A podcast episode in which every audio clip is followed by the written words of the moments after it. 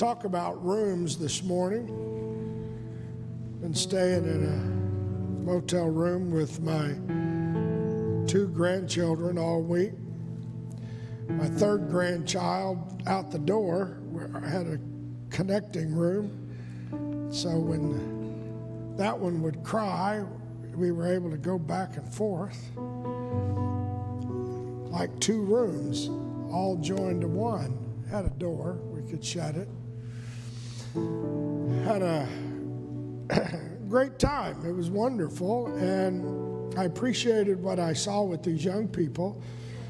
And I am going to give you some of my impressions about some of that. I'm going to preach a, a bit. A lot of this you'll know, some of it you won't know. You may have never put together the way I'm putting it together. I'm not saying it has to be put together that way, but I, I, I am thankful that we are growing apostolic legacy. And I'm going to preach about where God lives. He lives in a three room house. God lives in a three room house.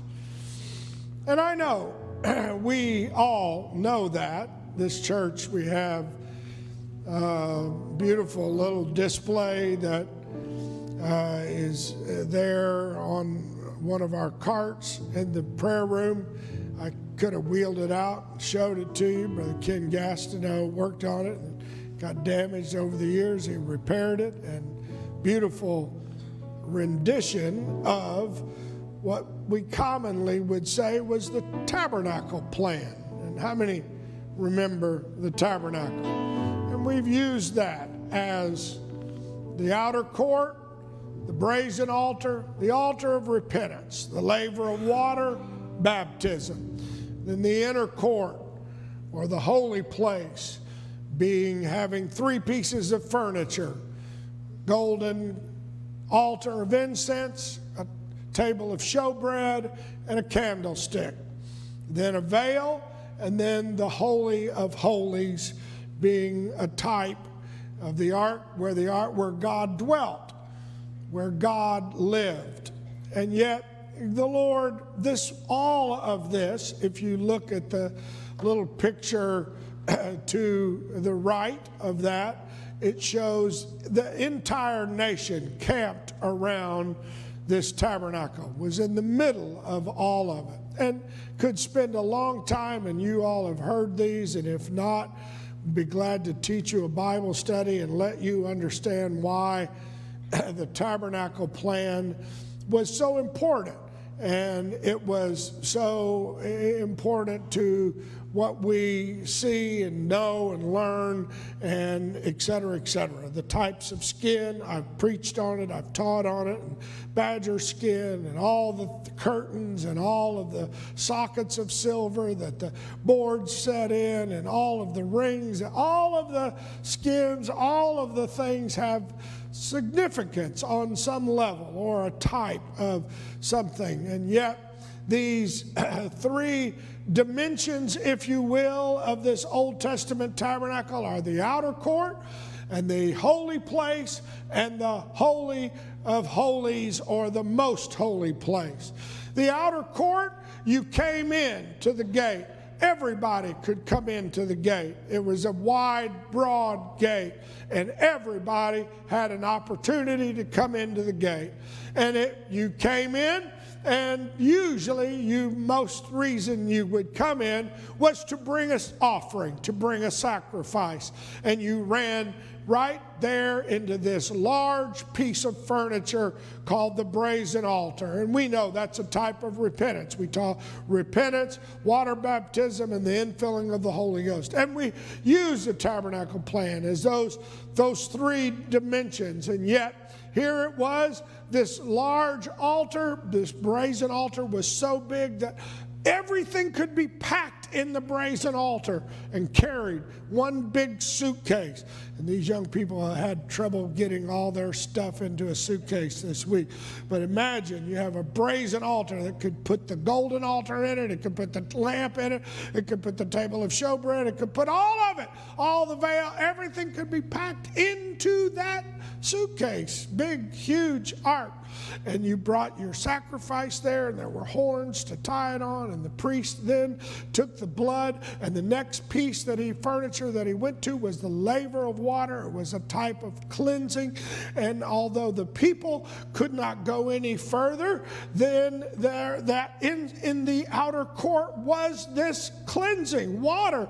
It was a type of baptism. And then, you know, uh, every day uh, a priest could go in and trim the lamps in the holy place. And they could put the, the one day a week, they could put the bread out uh, on the table of showbread. And every morning and evening, they could bring incense and go into the golden altar that was inside the holy place. And it was a, a place of the bread, it was a place of they could light the fire in the lampstand and they could check the oil and fire on the golden altar of incense. It was a place just like the outer court had its fire of repentance, the inner court had a fire of, of prayer and uh, incense and the light.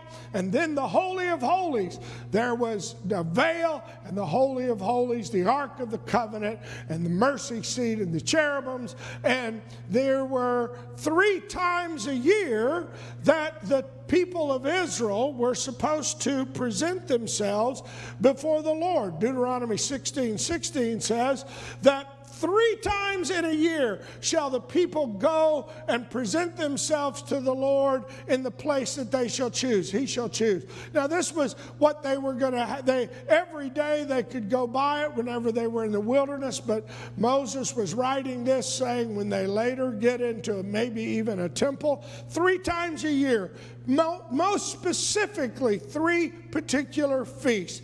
The first time was to come at the Feast of Unleavened Bread, or what we commonly call Passover. We liken it to the Lord's Supper. We all know this. It's that breaking unleavened bread. We eat matzah and we have juice, and it represents, as Paul indicated, the blood of Jesus and the, and the body of Jesus. And here it was, this was like in the outer court. This was like that you would be the Passover. The, the next time you came was called the Feast of Weeks. Weeks, and that later is called or changed to Pentecost. It's called weeks in the Old Testament because it was seven weeks from Passover.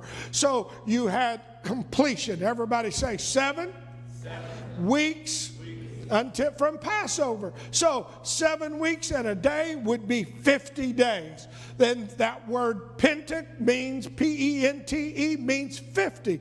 And so 50 days from when you celebrated Passover, you were supposed to come back to Jerusalem and celebrate Pentecost. And we all know what happened on Pentecost. Amen? We understand the outpouring of the Holy Ghost and the power and the Spirit fell. What happened on the first Feast of Weeks was the giving of the law and fire and smoke. And then you were supposed to come back about four months later to what's called the Feast of the Tabernacles. Probably we don't spend as much time talking about the Feast of Tabernacles, uh, or because it was around the time of atonement. It would have been likened unto maybe the Holy of Holies. And the, the part of that reason, I think, that we don't spend as much time talking about the, the, the Feast of the Atonement is it opens up with the sound of a trumpet. And so there are a lot of people that believe that, you know, that's going to be the time when the Lord comes back and the rapture of the church is uh, during this, fe- this feast of, uh, uh, of tabernacles right at the beginning, the sound of a trumpet. And it may be, I, I don't doubt that it could be. But the point that I want to make about God living in a three room house is here it is Feast of Tabernacle, Feast of uh, Unleavened Bread, Feast of Weeks, and then Feast of the Tabernacles. And now, if you go to the next slide, what was interesting is Jesus even said, I am the, what did he say? The way, the truth, and the life. three. And he said, No man comes to the Father by me. Paul wrote in Corinthians, Now there abide three things faith, hope, charity, and the greatest of these is charity. And there are numerous other examples of three and why that becomes so significant in the Bible this sense of three things. And when you look and you start laying those as layers on an uh, uh, onion, if you will, or transparency, all these threes, then you would say that, uh, that go ahead, the next slide, that the unleavened bread in the type of that feast, the Passover, is like the outer court. It's like Jesus being the way. It's repentance and water baptism. Everybody can come in the door, but then there are going to be some that are going to repent and truly repent and ask God and then to change their life. They're sorry. They want to change the way they're living. And then there are going to be some that are going to go forward into the water of baptism. All of that is the outer court. It takes faith because he that cometh to God must believe that he is. And you will not even begin this journey without faith in God. It's like drinking milk. It's like being a babe in Christ. It's like things that can happen into your body, the outer body. You repent, you are baptized. When Jesus taught a parable about sowing, he said there are some that fall on ground and it produces 30 fold, 60 fold, and hundredfold. And there are those that are 30% Christian, 30% living for God. They've repented at some point, they've been baptized at some point, they have faith in God. You could ask them, Do you believe God? Yes. They, they are in the way. but then the Feast of Pentecost, the outer, the leaving the outer court, going to the inner court or the holy place, now it requires truth. Now it requires a Holy Ghost baptism. We had a water baptism on the other. Now we've got a Holy Ghost baptism. It's like faith. What was the next one? Faith, hope, hope. He that cometh to God must believe that He is and that He is a rewarder. That's what the Holy Ghost gives you hope. It's amazing. You know, what, what are you saying? That He is a rewarder. It's like you're eating bread. It's like uh, the Bible de- describes it when it talked about some are babes, some are young men. They've grown up and they are at a level where they are young men and it's they're getting this in their soul. They're getting this in their heart. They're getting this in their mind. And that's where we, we heard young people being challenged. Get into this thing. Get into God. Get it, get this in. Get this into your soul, into your innermost being. Out of your innermost being shall flow rivers of living water. It's like being 60 fold. And then there is the Feast of Tabernacles. And the Feast of Tabernacles is like the Holy of Holies. It is the way, the truth, and the life. There are those that make living for God their life. Oh, I can know the way and I can know the truth, but am I willing to make this my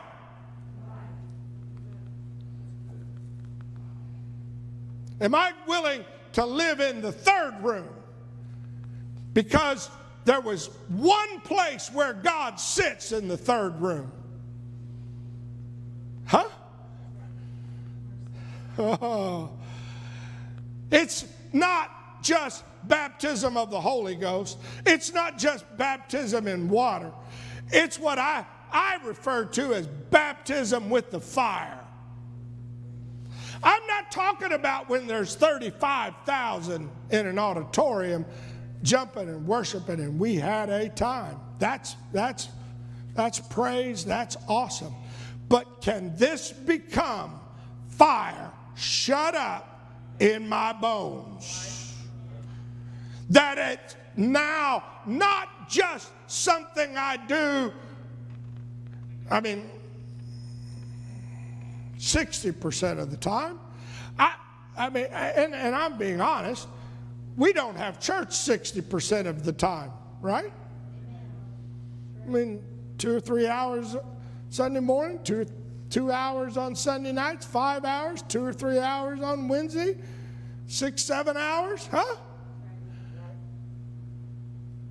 I'm not saying you got to go to church 100% of the time to be hundredfold, but at some point, living for God is more than 30 fold,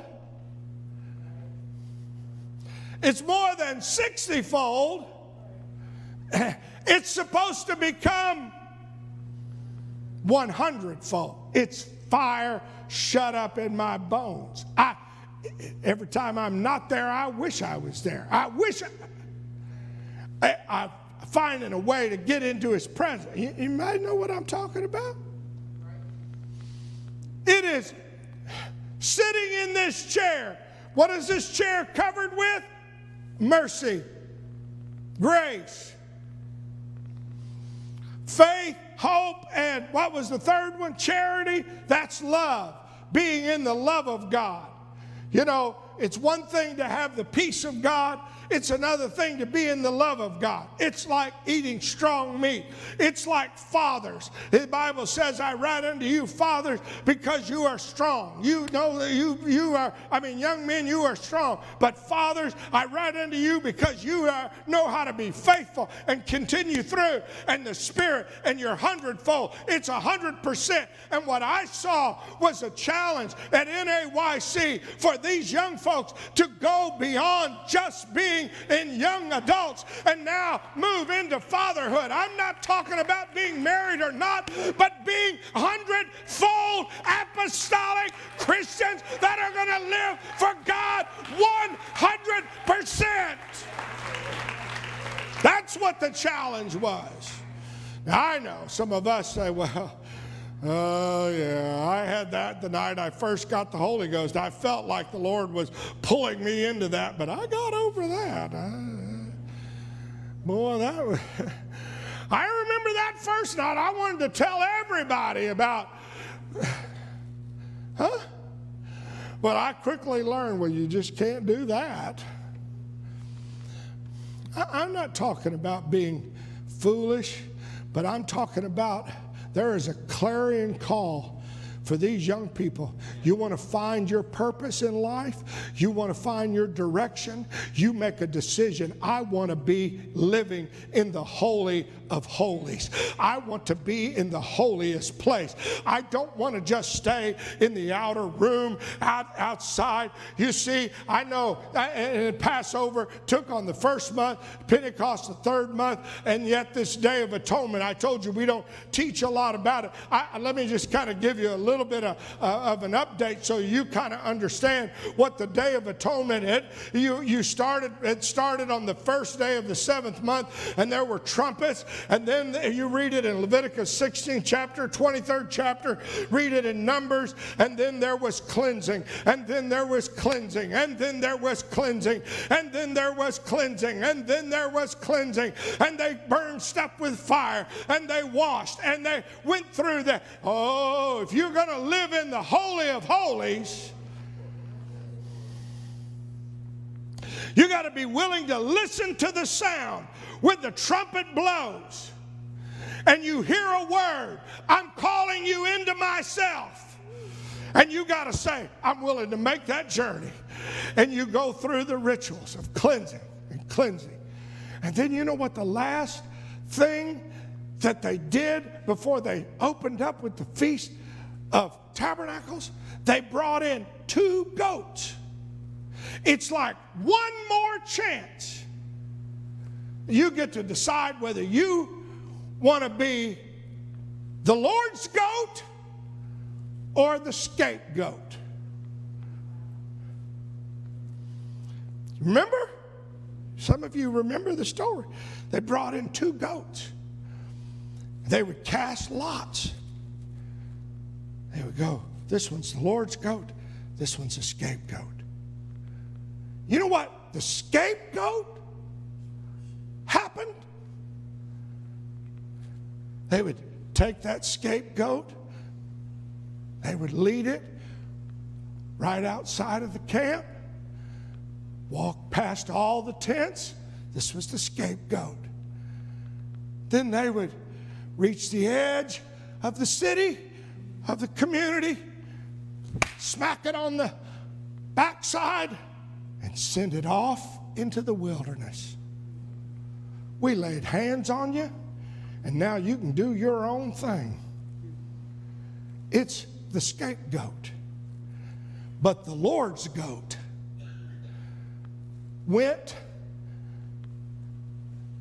they cut its throat, they skinned it, they burn it. You then decide, am I going to be the one that I feel it? I get my hands laid on, and then I go do my own thing in the wilderness? Or am I going to be a living sacrifice? Holy, one more time. Are you in this 100%? Am I willing to do this for the forgiveness of others? Am I willing to do it for the mercy to be extended to someone else? Oh, what's amazing is this picture that came in all that way and then escaped is picked up in the book of Revelation, 12th chapter. It says the woman fled to the wilderness where she hath a place prepared of God. What the prophets of the Old Testament said was there was call going out for all of those that have been in the wilderness doing their own thing. I want you to come back in and be the kind of hundred percenter that you should have been. In fact, Hosea, the second chapter, says, Make her as a wilderness and set her like dry land, slay her with thirst. Isaiah, we love to quote it about Jesus. He was wounded for our transgressions, he was bruised for our iniquities. The chastisement of our peace was upon him. The chastisement of our peace was upon him. Our peace was upon him, and by his stripes we are healed. All we like sheep have gone astray and have turned everyone to his own way, and the Lord hath laid on him the iniquity of us all. What are you saying? Jesus went and he said, I want to call and all of those that are in the wilderness. Isaiah, the 55th chapter, he picks it back up. Everyone that thirsts, come to the waters. He that hath no money, come buy and eat. Come buy wine and milk without money and without price. Where do you spend money for things that are not bread and labor for that which satisfieth not? Hearken unto me diligently and eat that which is good, and let your soul delight itself in fatness. Incline your ear, come unto me, hear, and your soul will live, and I will make an everlasting covenant with you, even the sure mercies of David. What are you saying? There is a point that we say, I am hungry for God. I don't want to live in the wilderness. I want to be 100% for God in this hour.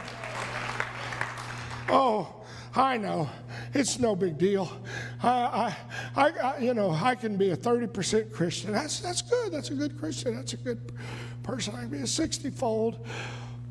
Or I can make that decision. And what we saw, what you'd be proud of your young people, we saw some them making commitments. I want to be 100%. They're the ones that said, We're going to come. Uh, Brother Nick was up here singing. There was some of them this morning, 9:30. I don't know, five or six of them in the prayer room. What do you? Oh, that, well, that's not necessary. You don't have to do all that. I, I got it.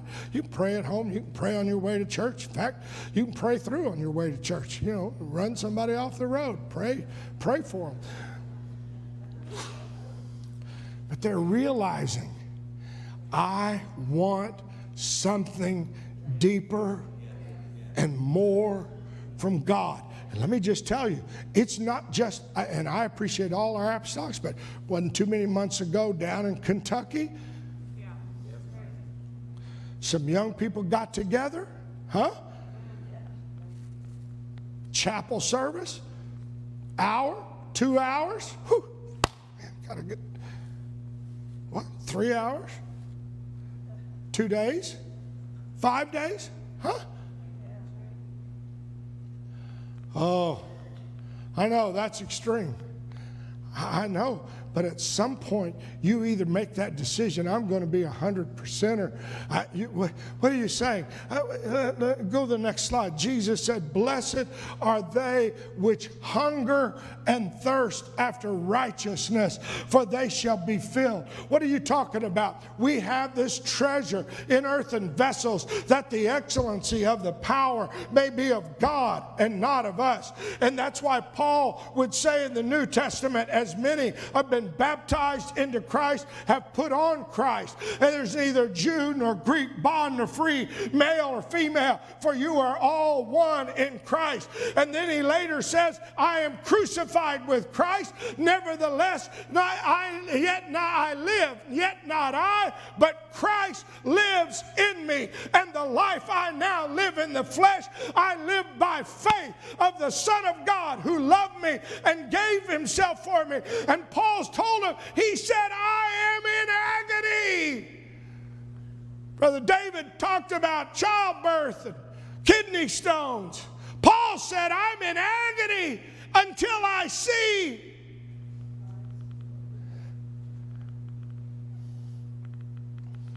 Not just enough to be repented and baptized, even filled with the Holy Ghost.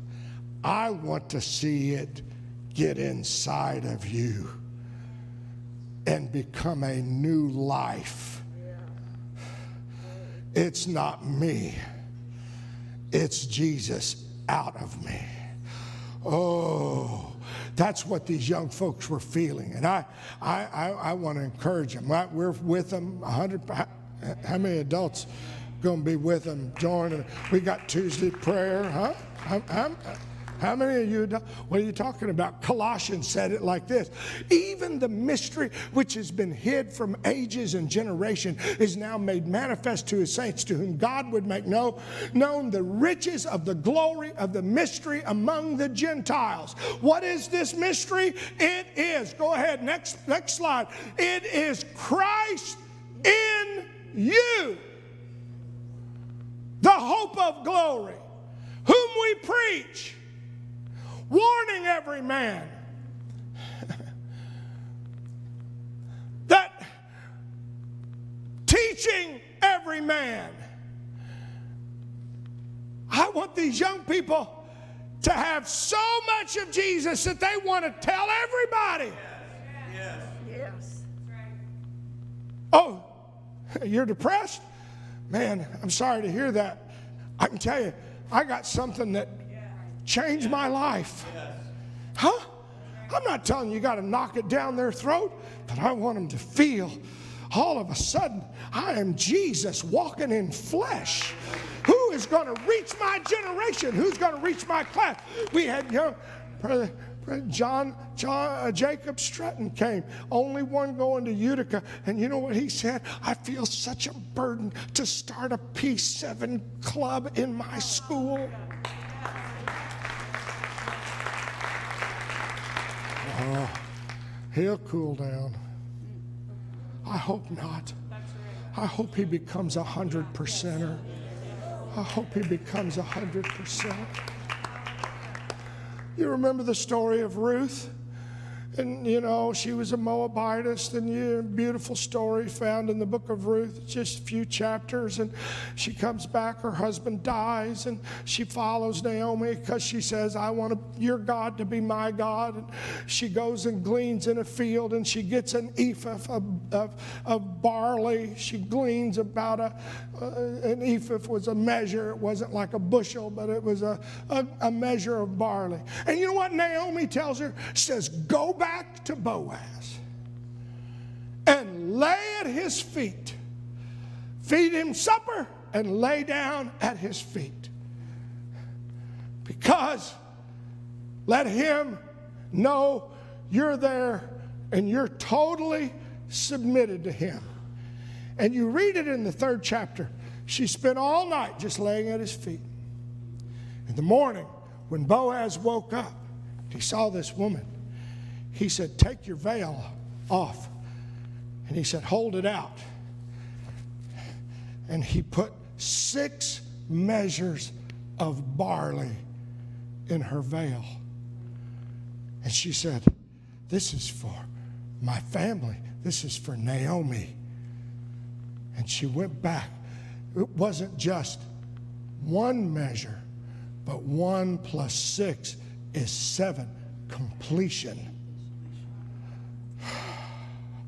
Next slide. Isaiah, 11th chapter, talks about the seven spirits of God. Revelation, first chapter, third chapter, fourth chapter, fifth chapter, all talk about seven spirits of God, seven eyes of God. 100 percenters know what it is to get into the seven spirits of God.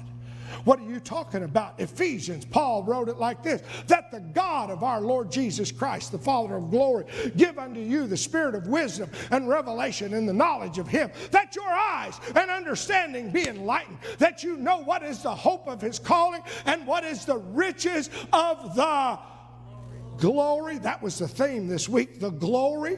What the riches of the glory of the inheritance of the saints, and what is the exceeding greatness of his power to usward who believe, according to his mighty work, the working of his mighty power, which he wrought in Christ when he raised him from the dead and set him at his own right hand in heavenly places, far above all principality and power and might and dominion and every name that is named and put all things, not only in this world, but in the world to come, and hath put all things under his feet, and gave him to be the head over all things, which is his church, which is his body. Then he uses an amazing phrase the fullness of him that filleth all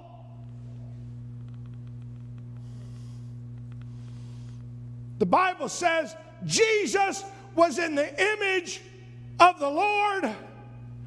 We are supposed to be in the image of Jesus. I want these young folks to know they can leave with a stamp on them. I am a 100 percenter. I want to show Jesus everywhere I go. It's why I called him the image of God. Go ahead, honey, we can play. Colossians, he said, uh, he goes on here. Let me read it. Romans, the 14th chapter. For the kingdom of God is not meat and drink, but righteousness. When the Holy Ghost comes, He's trying to get you to do right. That's the outer court. Then he gets you to the inner court. There's supposed to be some peace. But then joy is on the Holy of Holies. What are you talking about? Jesus spoke, and I'm through. Jesus spoke in the seventh chapter of John out of your belly shall flow rivers of living water. This spake he of the Spirit. That's doing right. I want the Holy Ghost to flow out of these young folks, and I saw it out of their bellies.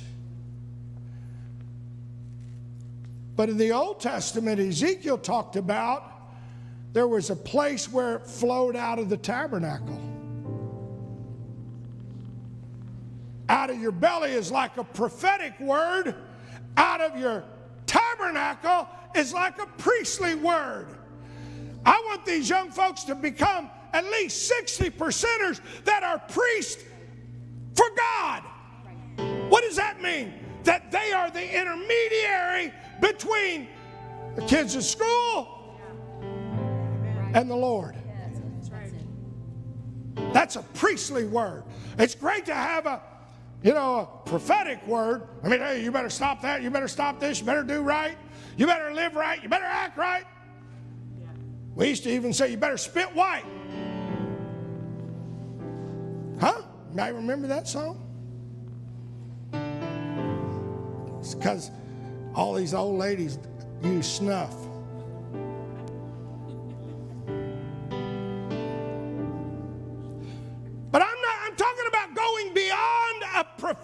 Word and getting a priestly anointing where they are the intermediaries, the intercessors. They pray for their family, they pray for their school, they pray, huh? But what I'm here to tell you is there is one more place at the end of Revelation where water flows. Read it starting Revelation, the 22nd chapter, in the first verse. John saw a river as pure as crystal flowing from the throne of God. What is that? That's the river. When a, when a king speaks, there's joy. When a king, huh? He's able to say, it's all going to be over. I'm able to decree, hey, we're going to not pay any taxes. We're going to give, huh? You can't necessarily live in that kingly anointing. But I want these young folks so full of the priestly anointing, the prophetic anointing, the priestly anointing, that every once in a while, as the Spirit moves, they operate in a kingly anointing. And they say, Be healed. Praying for you to be delivered. You know what? You've been suffering depression. I'm here to tell you the Lord can heal you. I'll pray for it. Woo! Get in that third room. Let's stand. Hallelujah.